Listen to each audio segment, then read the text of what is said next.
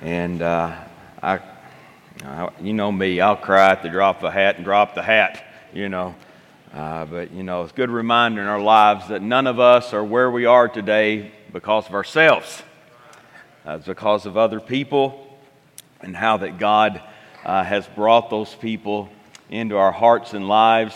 And I thank God uh, for that. And uh, it is sometimes we need to be reminded of that, uh, that we are not self made, that God has done His work in us and done that through people. Today, in the Gospel of Mark, chapter number one, Mark chapter number one, verse 12 through 20. Verse 12 through 20.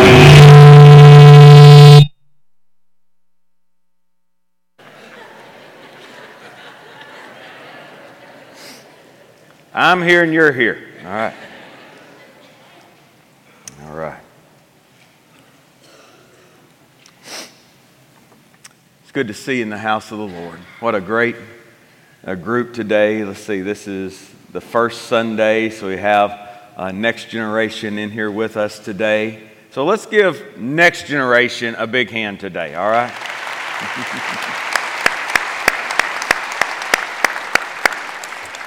and all those who give their life on Sunday mornings to minister to our children, and we thank God for them. Let's look across uh, the congregation this morning that we are quite a diverse group of people, aren't we? We are. Isn't that awesome? That is awesome uh, that we are so diverse, and yet God has brought us together for such a time as this. And uh, that is something that only God could do. So, what a great uh, thing to think about. Today, Mark 1, verse number 12, the Bible says this And immediately the Spirit driveth him into the wilderness. And he was there in the wilderness 40 days, tempted of Satan, and was with the wild beast, and the angels ministered unto him. Now, after that, John was put in prison. Jesus came into Galilee preaching the gospel of the kingdom of God and saying, The time is fulfilled, the kingdom of God is at hand. Repent ye and believe the gospel. Now, as he walked by the Sea of Galilee, he saw Simon and Andrew, his brother, casting a net into the sea, and they were fishers.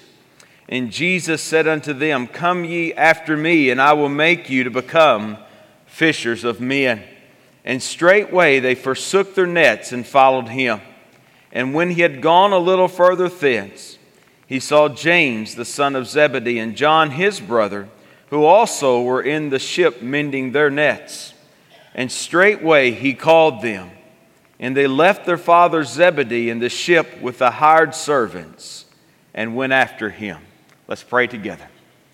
Father, we do give you thanks for this time to be together with your people we thank you for the reminder, God, Lord, that so many people have invested in our lives throughout uh, these many years. And God, we say thank you to you. We say thank you to them.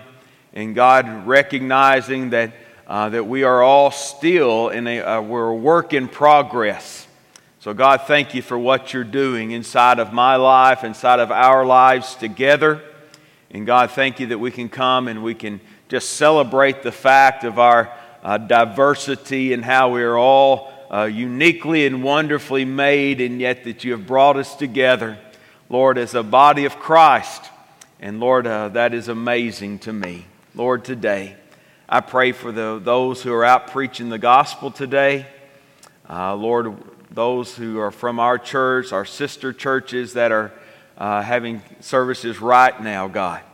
Lord, I pray that you would just uh, have your way in their, in their time together.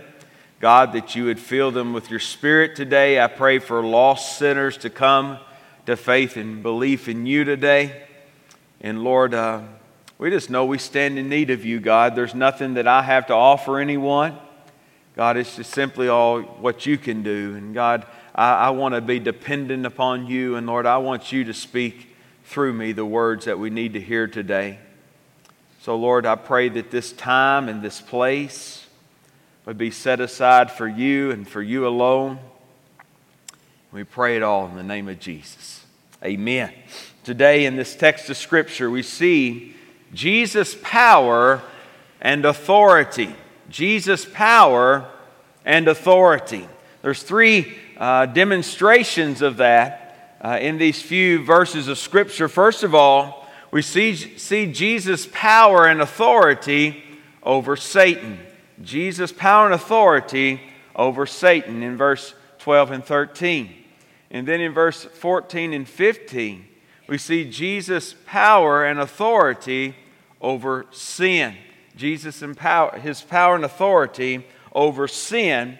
And then lastly, in uh, 13, 14, 16 through 20, in 16 through 20, we see Jesus' power and authority over his servants. Over his servants. Those three things as we walk through this text of Scripture today, and in Mark's fashion, as we can already see, that uh, he is kind of uh, hitting things, hitting them and going, hitting them and going. He's not staying in one place uh, for very long. And so, uh, consistent with that, as we begin today in our reading in verse 12, and immediately, there's that word again, some 40 times that it's going to be used uh, in this uh, book. And so today, I think it's like three times, immediately or straightway is used in today's text. So we just see him just giving us little glimpses sometimes of what Christ is doing, his ministry, and the power that is on display through the life and ministry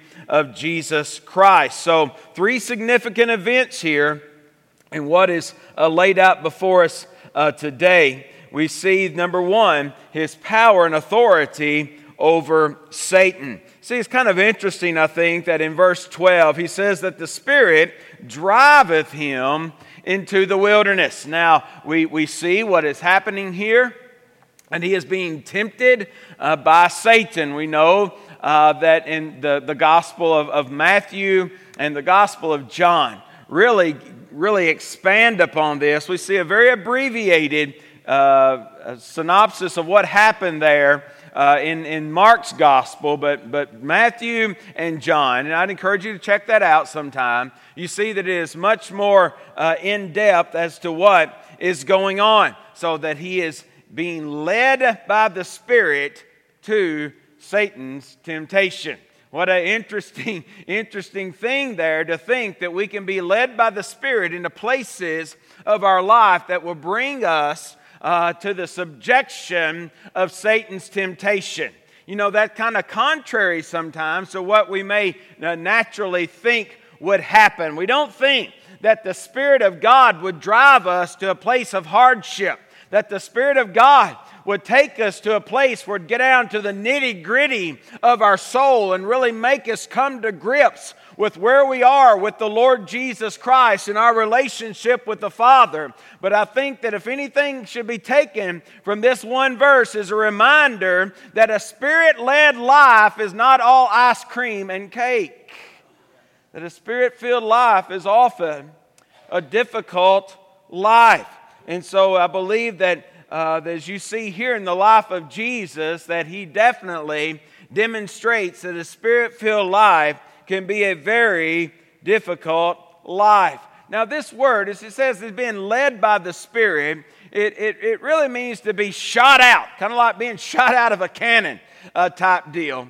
That Jesus, as he was living his life, that we should not look at him as one who was a victim of circumstances, that, oh, he was living life and woe is Jesus, all this stuff just started piling on him. No, as you see this, that he was being propelled by the Spirit of God, forcing him out into the life that God knew was ahead of him. And Jesus was not afraid. Jesus was not, uh, you know, said, oh, I don't know if I can handle this. Oh, I don't know, I don't know. But no, he was following the compulsion of the Holy Spirit of God that was leading him and guiding him. And yes, yes, he knew there would be difficulty that was ahead for him, but he did not live in fear, but he lived following and being com- compelled and compulsed. Is compulsed even a word? By the Holy Spirit of God. He was doing that kind of ministry in life And oh, what a demonstration for me and for you that my life would be propelled by the Holy Spirit of God into, whatever, into whatever life brings me, and that I don't have to live as a victim. That Christi- Christians, we as Christians, need to get rid of the victim mentality. And that we are victors through the Lord Jesus Christ and he went into the wilderness for 40 days. Maybe your Bible may say that he went into the desert for 40 days, for whatever. It's the same thought. It was an uninhabitable place, a place that people were not just naturally going to be building houses and taking up residence there. That they say this was a large uh, area. I believe that the uh, sea, sea of Galilee there, that it was like a uh, 7 by 15 uh, mile area, and the wilderness was twice that. It was like 15 by 30, all right? Just give or take a little bit for our math so to speak. So it was a, a, large area, and that is where the Holy Spirit of God sent him there. And it was uh, uh, really as those who were uh, kind of superstitious, even, that they would look at that as the, the, the lair of the devil, all right? And so, in their mindset, that this was a tough place uh, to exist. And truly, this wasn't just the lair of the devil for the superstitious. We see that it truly was the lair of the devil, that he was there and that he was present there with the Lord Jesus Christ. Now, uh, it becomes obvious to us that this was not a, uh, an easy thing. It was something that happened for 13. Verse 13 says it happened for 14 days. 14, 40 days. Woo, it's going to be a long day, people.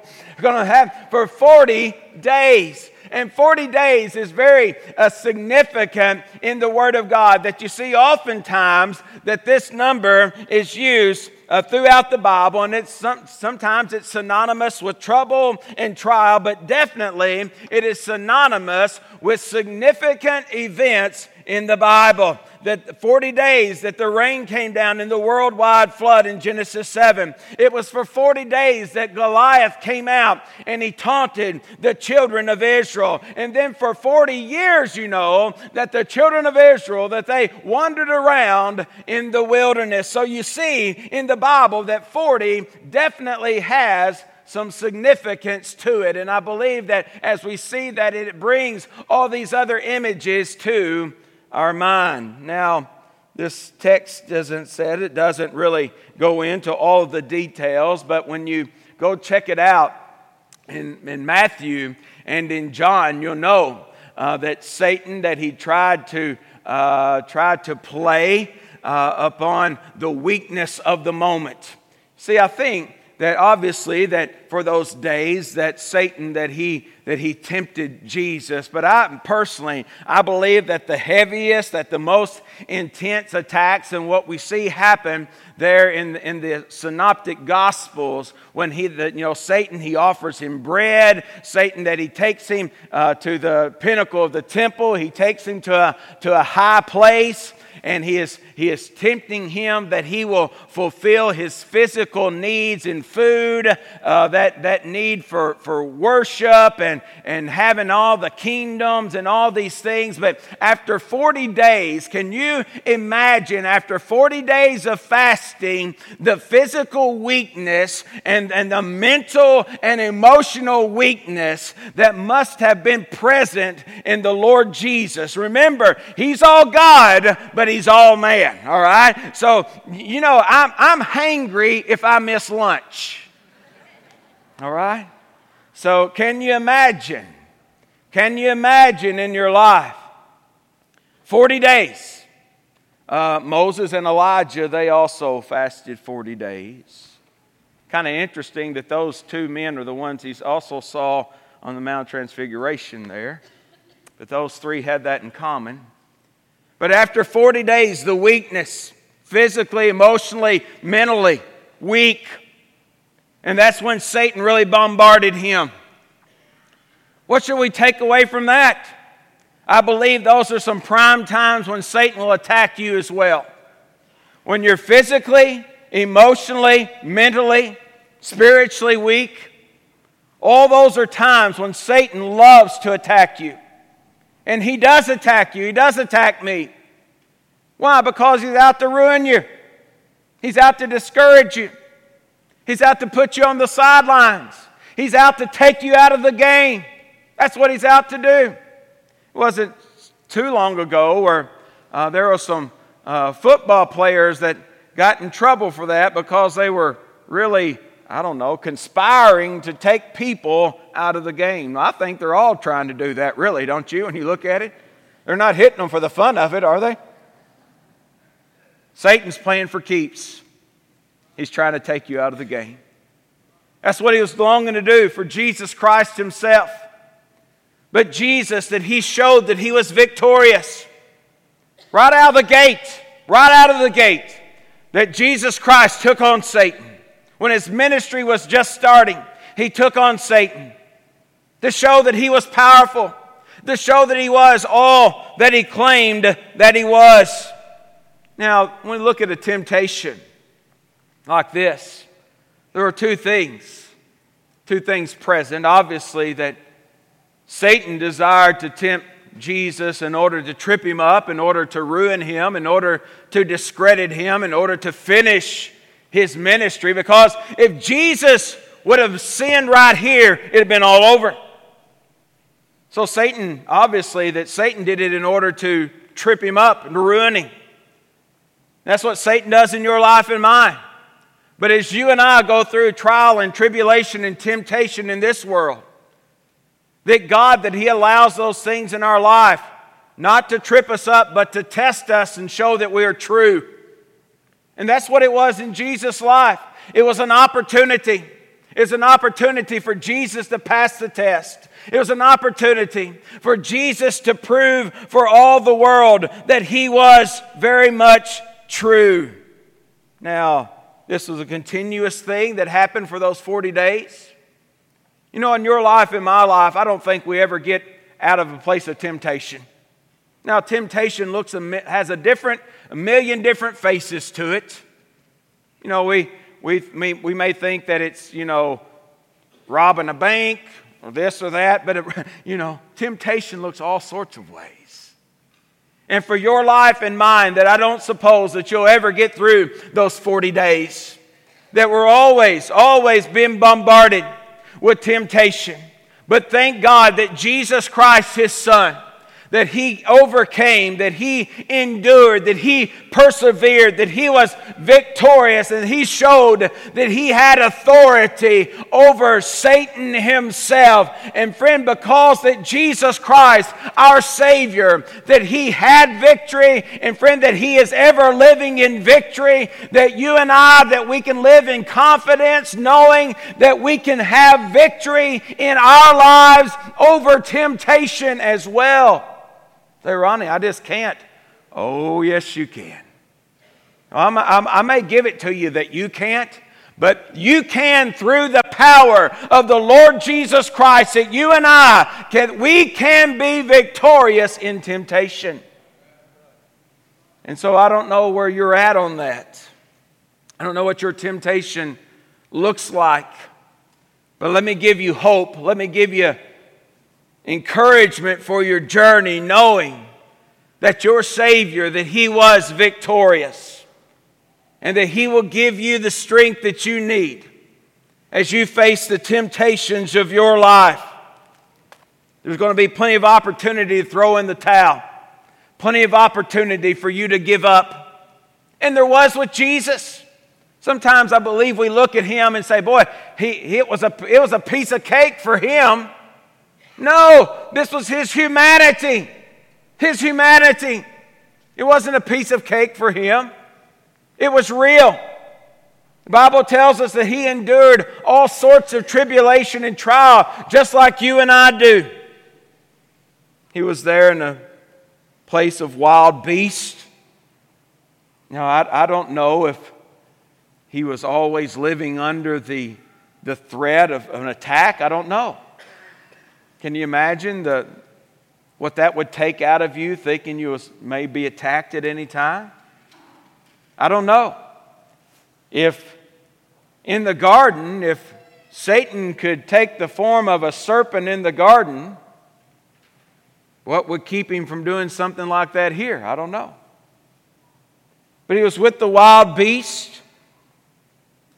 But notice that he also says that the angels ministered unto him.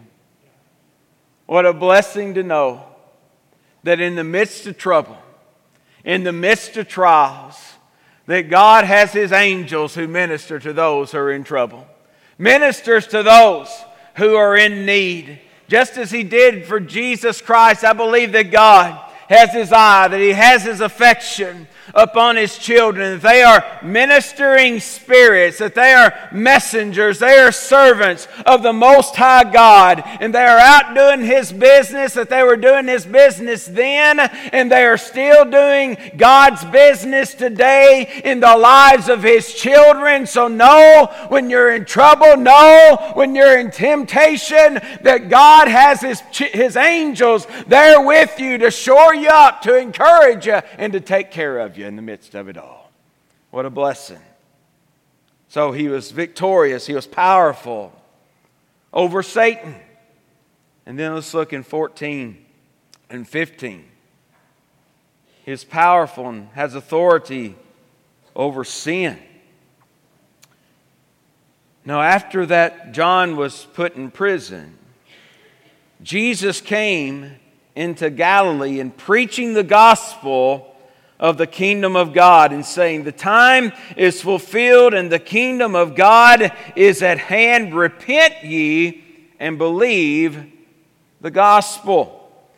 Now, if you do your background work, that you'll know that probably for six months to a year or so had transpired between uh, these verses that we have before us in verse 13 and 14. Probably six months to a year has transpired between verse 13 and 14.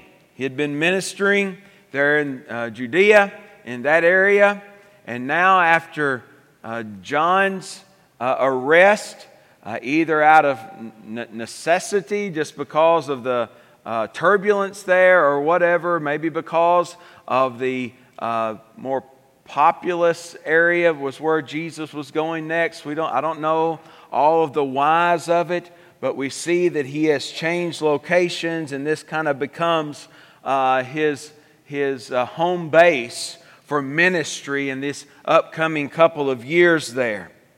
John being put into prison, uh, you'll, you can read about that uh, in the Gospels as well. Here in chapter 6, we'll have a little review of it in chapter number 6 as John the Baptist that, you know, he had a way with words and uh, he, he didn't cower down nor back down uh, to the king and told him that, uh, you know, him uh, marrying his brother's wife, that it was sinful and all that stuff. And those, all those Herods, as you look at those, that line of Herods, that they were very uh, mean, uh, evil men, that they were murderers, that they were sinful, that they were very violent men. And uh, so, John the Baptist, that he loses his life, loses his head uh, because of his preaching. And so now, Jesus, that he moves to Galilee. Now, if anyone, if anyone has ever preached with power, if anyone has ever preached with authority, it was Jesus Christ. You know, the scribes and the Pharisees, they, they were good about telling what somebody else said. But Jesus Christ, that he preached with authority and power upon him, and he knew what was supposed to be said, he knew what was supposed to be done. And there in that time, I can only try to put my plate, my, myself in that place that day as they heard the Lord Jesus Christ, the, the Prince of all glory, as he preached the gospel, as he preached there's salvation. He preached that there was hope. He preached that there's a place going to be prepared called heaven for them. There's a, there's, I can only imagine all that was experienced as you sat under the preaching of the Lord Jesus Christ. Now, he preached of a kingdom of God.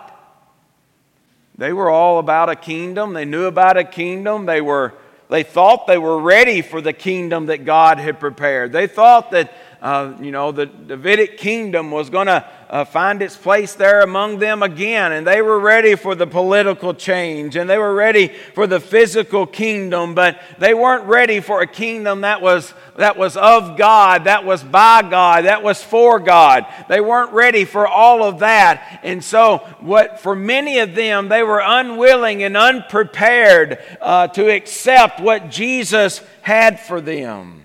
But you see that he preached the gospel of the kingdom of God. It was about God, it was delivered on his behalf that the Son came and gave the message of the Father.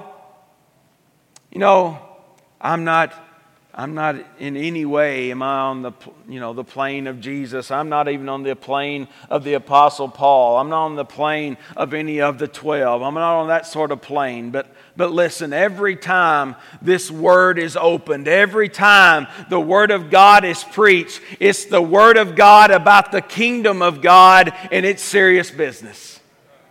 Every time. And so I don't know if these people understood all that, but they had to know Jesus was unlike any other preacher, unlike any other teacher that they had ever been exposed to in their entire life. He says, The time is fulfilled, the time has come.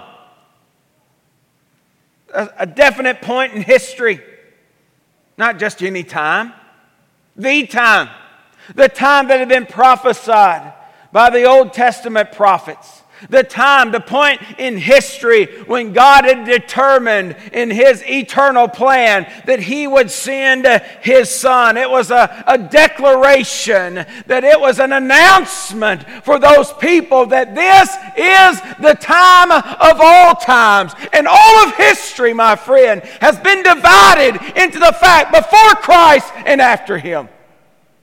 So it's the time, and that hasn't changed. When Christ came, it was the time of all times. And we should never ever get over that. We should always be amazed at that and know that Christ, that He changed the world when He came. And the message that He taught and He preached, that He was a king. Every kingdom has a king. That's part of its necessity. For there to be a kingdom, there must be a king. It was His self declaration that he was the king. The time is now fulfilled. The kingdom of God is at hand. Right now, he was with them at hand. You can touch him. Now, the message that he preached was it not not John's same message? Yeah. Repent. Repent. See, the two greatest preachers there ever were, John the Baptist and Jesus, had the same sermon repent. Same thing. Same message that you and I heard as we were growing up by a man who had millions to hear him, Billy Graham, repent. See, we as preachers that we can dabble in a whole lot of things. But the core of our preaching must always be the message of repentance. Repentance and faith in the Lord Jesus Christ.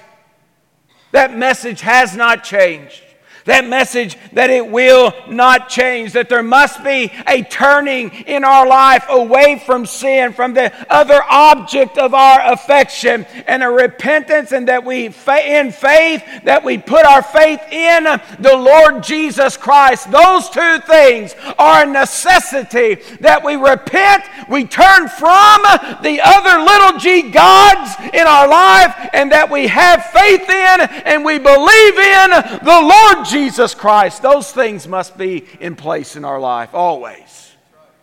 Always. And today, I would tell you The greatest need that you have in your life, the greatest need that I have in my, ever had in my life is the fact that I needed to repent and I needed to trust in the Lord Jesus Christ. And I'm happy to tell you that as a young man at the Owens Chapel Baptist Church, that I bowed at an altar there and I repented of my sins and I trusted in the Lord Jesus Christ. And now that I, I am a part of this kingdom that Jesus preached about 2,000 years ago, and I am a part of it today, and I will be a part of it in the future. Let me ask you Has there been a time in your life where you have repented, repented of your sin, and that you have put your faith in, that you have believed in the Lord Jesus Christ? Isn't that simple? And yet we can make it awful hard.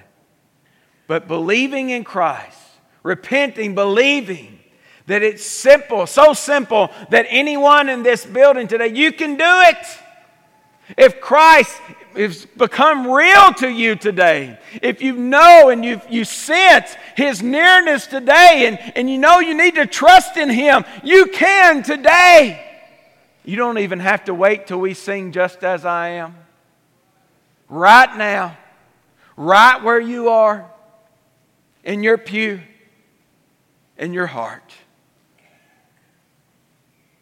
If you'll confess the Lord Jesus, believe in your heart that God's raised him from the dead, thou shalt be saved. Wow. This would be a great day for some, someone, for someone to trust Christ today.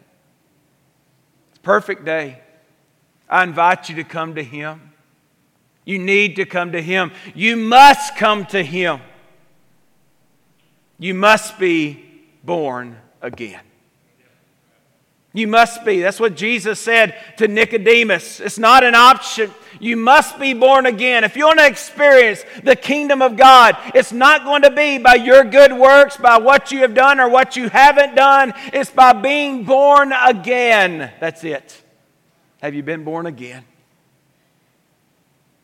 Repentance alone, say, repentance alone is just remorse unless you turn to Christ.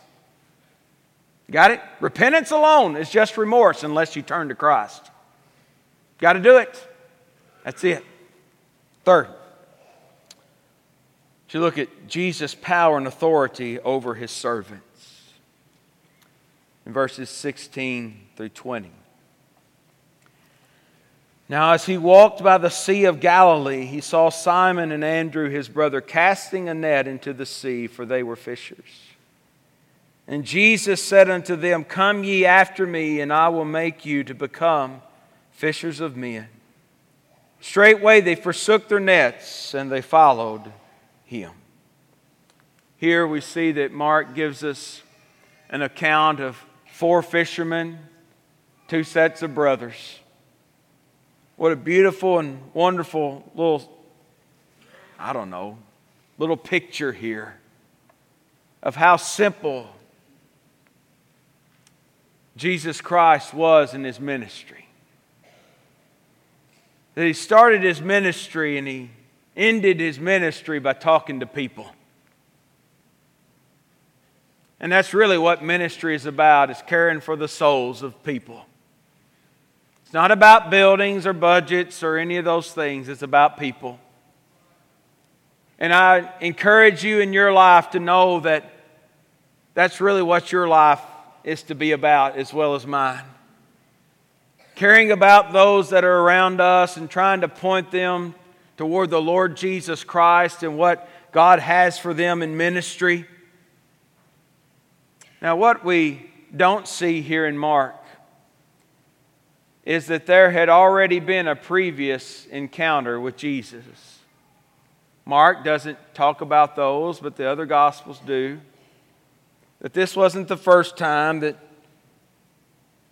Andrew was introduced to Jesus by John the Baptist. And so I believe that these men that they were converted at their initial meeting with Jesus.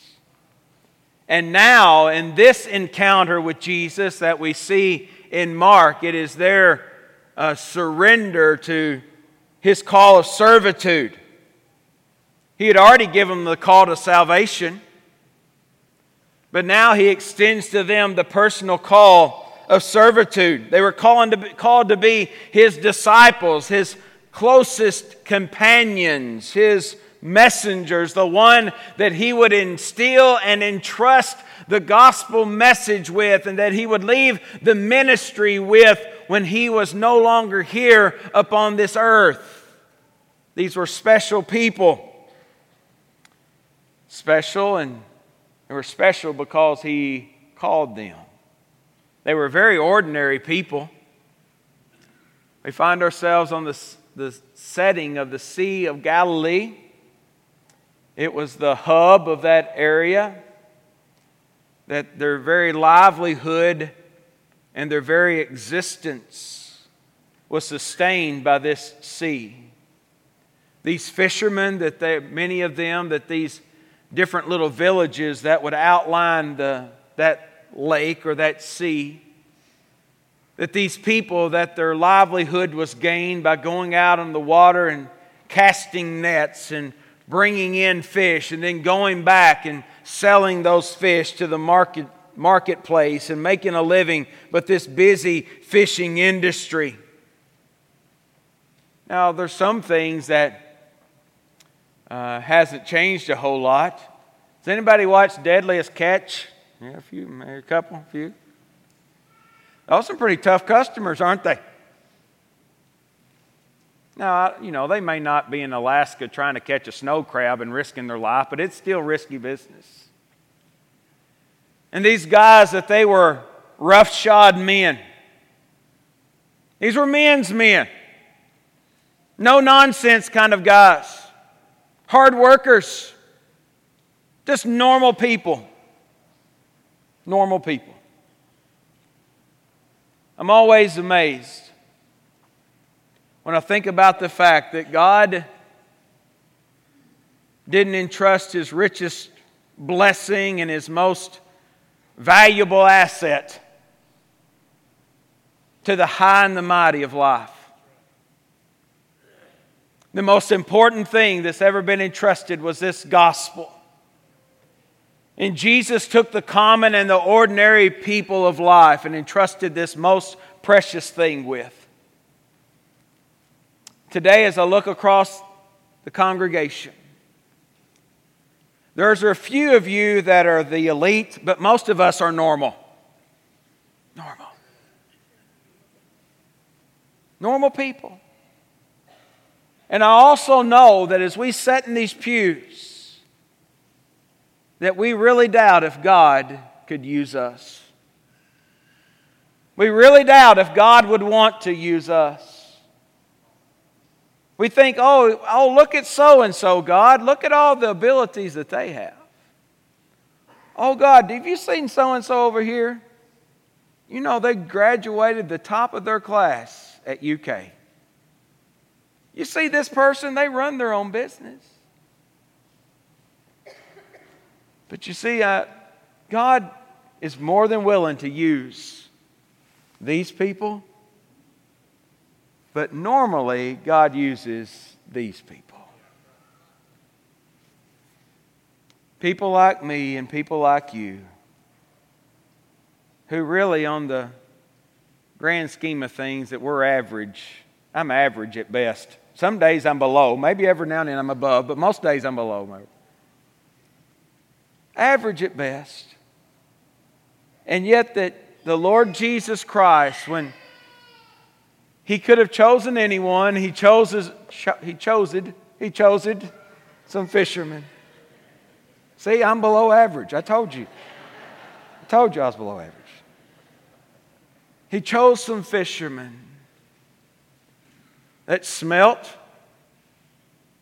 Some fishermen that probably didn't have the best etiquette, probably didn't have perfect grammar, just the common, ordinary people, but you know, they had qualities of courage. They had qualities of cooperation. How do you know they could cooperate? They were in a family business. Some of you are in a family business No, that's some tough work. If you can get along with your brother or your dad or whoever, you can get along with most anybody working, I think, from what I can tell. And so God uses the common, ordinary situations of our life to bring Him glory. No play on words when Jesus says, I'm going to make you fisher of men. He took their life experience and said, Hey, we're going to take what you do every day and we're going to use it for God's glory. You know what? That's what He wants to do with your life. He wants to take what you do every day and use it for God's glory. Now, some of you have an opportunity to affect lots of people with what you do every day for God's glory. Some of you, it may be a smaller circle, but that's immaterial.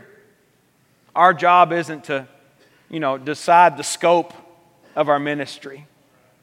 Our job is just to be faithful. So God wants you, God wants me to take what we do in, an, in a normal, ordinary day and to transform it into something that God can use for His glory to be fishers of men. That these men, that they were casting a net in verse 16, Simon and Andrew, his brother, they're casting a net into the sea, for they were fishers. If you know anything about this, this was, you know, they, they still do that. Guys uh, catch a bait fish sometimes doing this now. Go up to the lake, and they'll, you know, catch those shiners running or whatnot, and they'll throw a net out there and, and they'll gather it up, and that'll be their bait. But here, they weren't fishing for bait, they were fishing for keepers. They'd have a net, uh, they say it's a circle net, probably 15 uh, feet across or so, and they'd learn how to throw that net. And they'd gather it in, and there would be, sometimes there'd be a catch of fish, sometimes there wouldn't. That's how it is in our life that we're to be fishers of men, that we're constantly to be throwing that net. Sometimes we bring in a fish, sometimes we don't. That's kind of how you guys are today. You go out there and you take your day fishing. Sometimes you catch some, sometimes you don't. Immaterial, you're still out there fishing. and in our lives that it isn't our job to judge the success rate of it. Our job's just to throw the net. That's what he wants. That's what they did every day. They just threw the net. Yes, we're to use our, our head about it. We're, you know, we're to know where the fish are and when to throw it and where to throw it and all that. But hey, if we don't catch them this time, we'll, we'll throw it again, try to catch them the next time. Sometimes around here we do things that flop. You know what? We won't do that again. Or we'll try that, we'll do something different next time. But sometimes we hit a home run. Well, they say a blind hog finds an acorn every now and then. So we're back again. That's how it is in your life and mine. Sometimes we draw on the net and we catch some, sometimes we don't. But we keep throwing the net. We do that personally. We keep doing that as a church collectively. May God help me. May God help you. That we truly do become fishers of men. You know what? Fishing was hard, it was hard work. I can't imagine doing that all day. Now, this, uh, this spring, Michael Boland, he took me fishing, and we were doing that spider rigging stuff. You, you got about 10 fishing poles sitting out there, and you're just watching. I'm just eating and watching. That's all I'm doing. Eating and watching. I can do that all day. But this was real work. Out there trying to keep your boat where it need to be. Out there trying to haul those fish in, deal with those fish, throwing in, going back and dumping them out, doing this all day in the sun. It was hard. It was hard work. But yet that's what God called them to. You know what? I'm not a disciple, I'm not an apostle, as we see here. And you aren't either. But God has still called us to be fishers of men. He's called us to be in the business of His business. And he, there's no doubt about it. It's going to be hard work. It's going to be days when you feel like that, yes, I have accomplished something. There's going to be days when you feel like, boy, that was a waste of my time. There's going to be days when it hurts. There's going to be days when you feel like you're a total washout. And that's how it is in ministry oftentimes. But yet we must keep on. We must show up for work in the morning. We must put our nets out the next day. We must tend to our boats the next day. We've got to keep on for the cause of Christ. Must happen. We're fishing for souls. Look what Jesus said in 17. Come ye after me, and I might make you become fishers of men. No, that's not what he said. Come ye after me, and I will. Let's say that together. I will make you become fishers of men. You see what God has called us to do to be fishers of men. He says, You just follow me, and I'll do the work through you. You and I can do that. You and I can follow him. Paul said, Follow me as I follow Christ. These guys got to cut out the middleman. Jesus said, You just follow me. And this, it's the same. It's the same for me. It's the same for you today.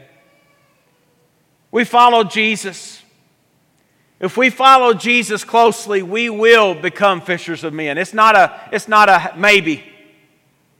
You show me somebody who is fishing for men, and I'll show you somebody who's following Jesus closely.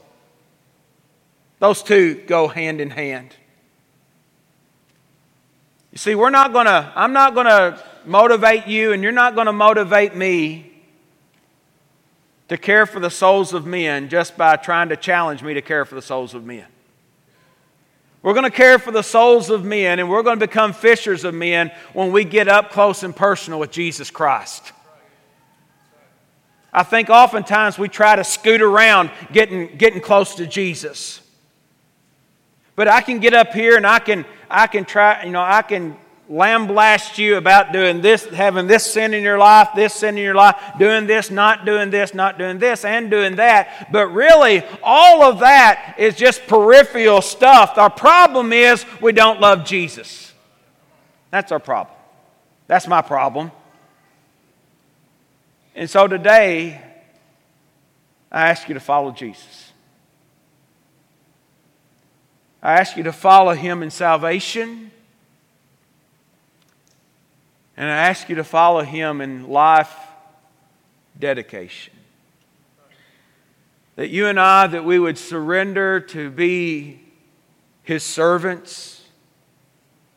And it doesn't take much, it just takes following Jesus. That's all it takes. It's following Jesus, and I will make you to become fishers of men. It's not possibly, maybe, fingers crossed, any of those things. When we follow Jesus, that we'll become fishers of men. Now, that doesn't mean that doesn't mean that you're going to, you know, win 752 souls to the Lord next year. That means that when you do that, that God is going to use your life for the kingdom of God. Now, in that, there's going to be souls that are saved. In that, there's going to be lives that are encouraged and changed. But he said, Come. Come after me. And really, that means get behind me as a disciple. Now, we don't have the culture today that they had then, obviously, but you know, teachers, great teachers, that they would have disciples that would come and, and follow them and, and live with them, so to speak. And the student would ask the disciple, Can I be? Now, the student would ask the teacher, Can I be your disciple? May I be your disciple? But here we have the teacher asking the student, unlike the teachers of that day. And I believe I believe the word for us today is that God is inviting you, that the Lord Jesus Christ is asking you to follow Him step by step, day by day, and that you are going to learn what it is to be a fisher of men. He wants to be that for you, He wants to be that for me. 18, straightway. There's that immediately, straightway. Remember those two they are, synonymous. I almost said simultaneous, Paul Chapel, but they're synonymous. Synonymous. Again, straightway, they forsook their nets and they followed him. Remember, I said that they'd already had an encounter with Christ, but now he had called them to fellowship, something they, they hadn't grasped initially. But he calls them to fellowship. This is a different part in the walk, journey with the Lord. I'm talking to a lot of people today that you've been saved, that you've are born again, you've repented, you believed, but you can't say with all sincerity and honesty today that you're following Him. And I'd say that's a lot of us, to be quite frank with you. So today I'm calling you to follow Jesus.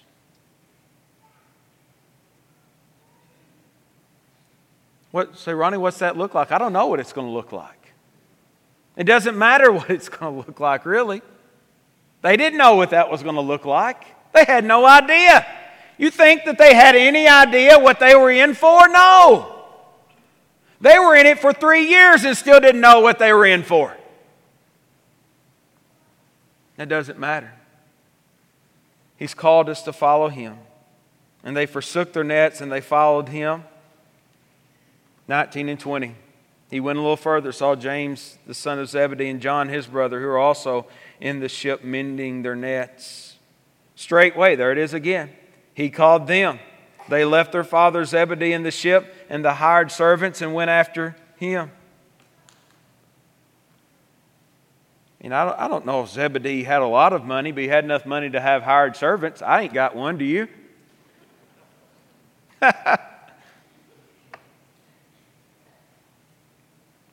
they were willing to forsake it all. They were willing to leave it all behind. Their daddy had a servant. They were willing to leave it all behind. The life of following Jesus is not going to be easy. I don't want to pretend like it is. But the life of following Jesus is the only life that's going to give you what you're looking for. That's it. Say, Ronnie, how do you know what I'm looking for? I know at the end result, we're all looking for whatever God has for us. We just ain't smart enough to know it yet. And following Jesus is the only way that you're going to get that life that you're looking for. Number one, do you know Him? Has there been a time in your life where you've repented and you believed in Him?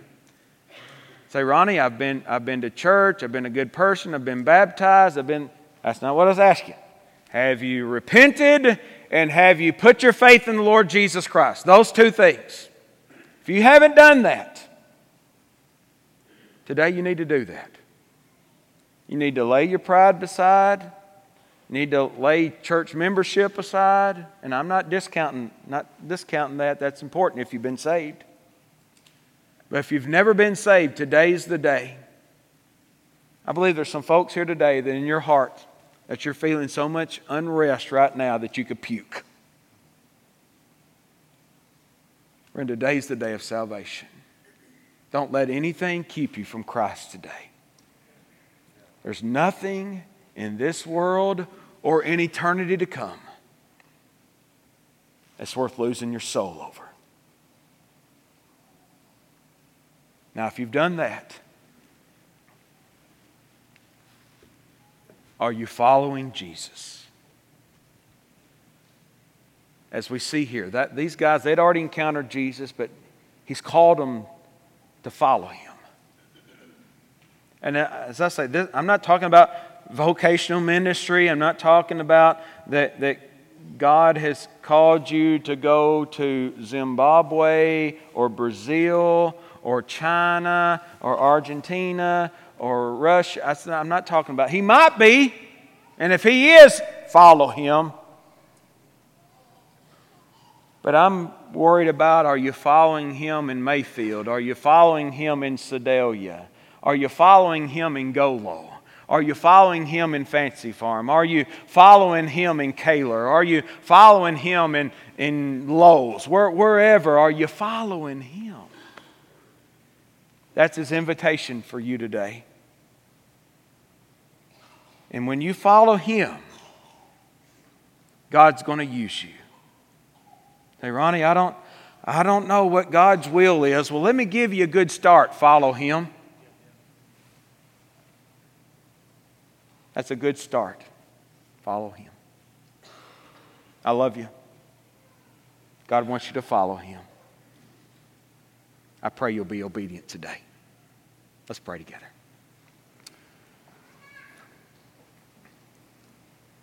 God, in this time that we've shared today,